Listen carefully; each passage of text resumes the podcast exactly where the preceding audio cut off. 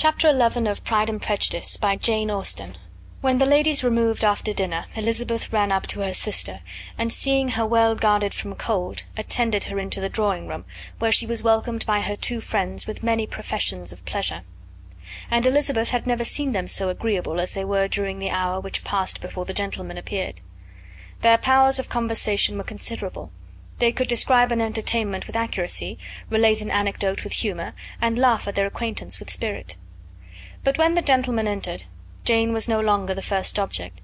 Miss Bingley's eyes were instantly turned toward Darcy, and she had something to say to him before he had advanced many steps.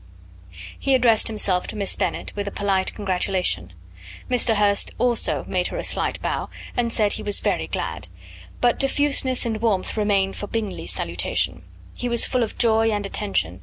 The first half hour was spent in piling up the fire, lest she should suffer from the change of room and she removed at his desire to the other side of the fireplace, that she might be further from the door.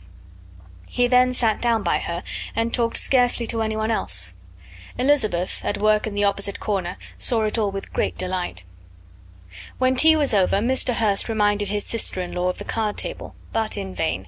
She had obtained private intelligence that Mr. Darcy did not wish for cards, and Mr. Hurst soon found even his open petition rejected.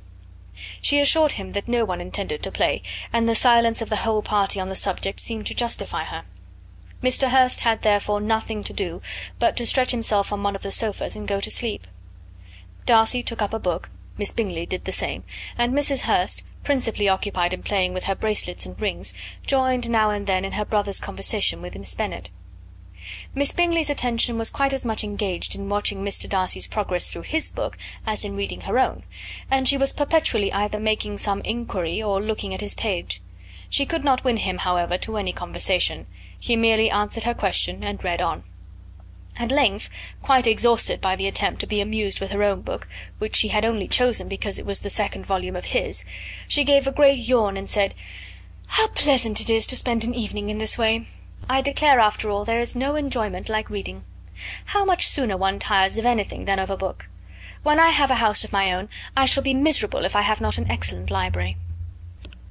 No one made any reply. She then yawned again, threw aside her book, and cast her eyes round the room in quest for some amusement, when hearing her brother mentioning a ball to Miss Bennet, she turned suddenly towards him and said: "By the by, Charles, are you really serious in meditating a dance at Netherfield? I would advise you, before you determine on it, to consult the wishes of the present party. I am much mistaken if there are not some among us to whom a ball would be rather a punishment than a pleasure." "If you mean Darcy," cried her brother, "he may go to bed, if he chooses, before it begins; but as for the ball, it is quite a settled thing, and as soon as Nicholls has made white soup enough, I shall send round my cards."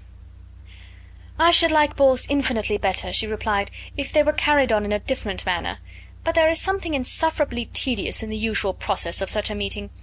It would surely be much more rational if conversation instead of dancing were made the order of the day." "Much more rational, my dear Caroline, I dare say, but it would not be near so much like a ball." Miss Bingley made no answer, and soon afterwards she got up and walked about the room. Her figure was elegant, and she walked well; but Darcy, at whom it was all aimed, was still inflexibly studious. In the desperation of her feelings she resolved on one effort more, and turning to Elizabeth, said: "Miss Eliza Bennet, let me persuade you to follow my example and take a turn about the room. I assure you it is very refreshing after sitting so long in one attitude."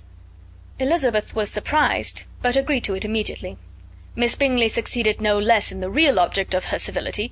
Mr. Darcy looked up. He was as much awake to the novelty of attention in that quarter as Elizabeth herself could be, and unconsciously closed his book. He was directly invited to join their party, but he declined it, observing that he could imagine but two motives for their choosing to walk up and down the room together, with either of which motives his joining them would interfere. What could he mean? She was dying to know what could be his meaning, and asked Elizabeth whether she could at all understand him. "Not at all," was her answer, "but depend upon it, he means to be severe on us, and our surest way of disappointing him will be to ask nothing about it. Miss Bingley, however, was incapable of disappointing Mr. Darcy in anything, and persevered therefore in requiring an explanation of his two motives. "I have not the smallest objection to explaining them," said he, as soon as she allowed him to speak. You either choose this method of passing the evening because you are in each other's confidence, and have secret affairs to discuss, or because you are conscious that your figures appear to the greatest advantage in walking. If the first, I would be completely in your way, and if the second, I can admire you much better as I sit by the fire." "Oh, shocking!" cried Miss Bingley. "I never heard anything so abominable. How shall we punish him for such a speech?" "Nothing so easy, if you have but the inclination," said Elizabeth. "We can all plague and punish one another. Tease him, laugh at him. Intimate as you are, you must know how it is to be done." "But upon my honour I do not. I do assure you that my intimacy has not yet taught me that. Tease calmness of temper and presence of mind? No, no, I feel he may defy us there. And as to laughter, we will not expose ourselves, if you please, by attempting to laugh without a subject. Mr. Darcy may hug himself." "Mr. Darcy is not to be laughed at?" cried Elizabeth. "That is an uncommon advantage, and uncommon I hope it will continue, for it would be a great loss to me to have many such acquaintances. I dearly love a laugh. "Miss Bingley," said he, "has given me credit for more than can be. The wisest and the best of men, nay, the wisest and the best of their actions, may be rendered ridiculous by a person whose first object in life is a joke."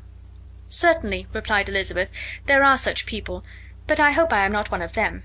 I hope I never ridicule what is wise or good. Follies and nonsense, whims and inconsistencies, do divert me, I own, and I laugh at them whenever I can. But these, I suppose, are precisely what you are without." "Perhaps that is not possible for any one. But it has been the study of my life to avoid those weaknesses which often expose a strong understanding to ridicule." "Such as vanity and pride?" "Yes. Vanity is a weakness indeed. But pride where there is a real superiority of mind, pride will always be under good resolution." Elizabeth turned away to hide a smile. "Your examination of Mr. Darcy is over, I presume," said Miss Bingley; "and pray what is the result?" "I am perfectly convinced by it that Mr. Darcy has no defect. He owns it to himself without disguise." "No," said Darcy, "I have made no such pretension. I have faults enough, but they are not, I hope, of understanding. My temper I dare not vouch for. It is, I believe, too little yielding, certainly too little for the convenience of the world. I cannot forget the follies and vices of others so soon as I ought, nor their offences against myself. My feelings are not puffed about with every attempt to move them. My temper would perhaps be called resentful. My good opinion, once lost, is lost for ever." "That is a failing indeed," cried Elizabeth. "Implacable resentment is a shade in a character. But you have chosen your fault well. I really cannot laugh at it. You are safe from me. There is, I believe, in every disposition a tendency to some particular evil, a natural defect which not even the best education can overcome. And your defect is a propensity to hate everybody. And yours," he replied with a smile, "is wilfully to misunderstand them." "Do let us have a little music," cried Miss Bingley, tired of a conversation in which she had no share. "Louisa, you will not mind my waking Mr. Hurst?" Her sister made not the slightest objection, and the pianoforte was opened, and Darcy, after a few moments' recollection, was not sorry for it. He began to feel the danger of paying Elizabeth too much attention.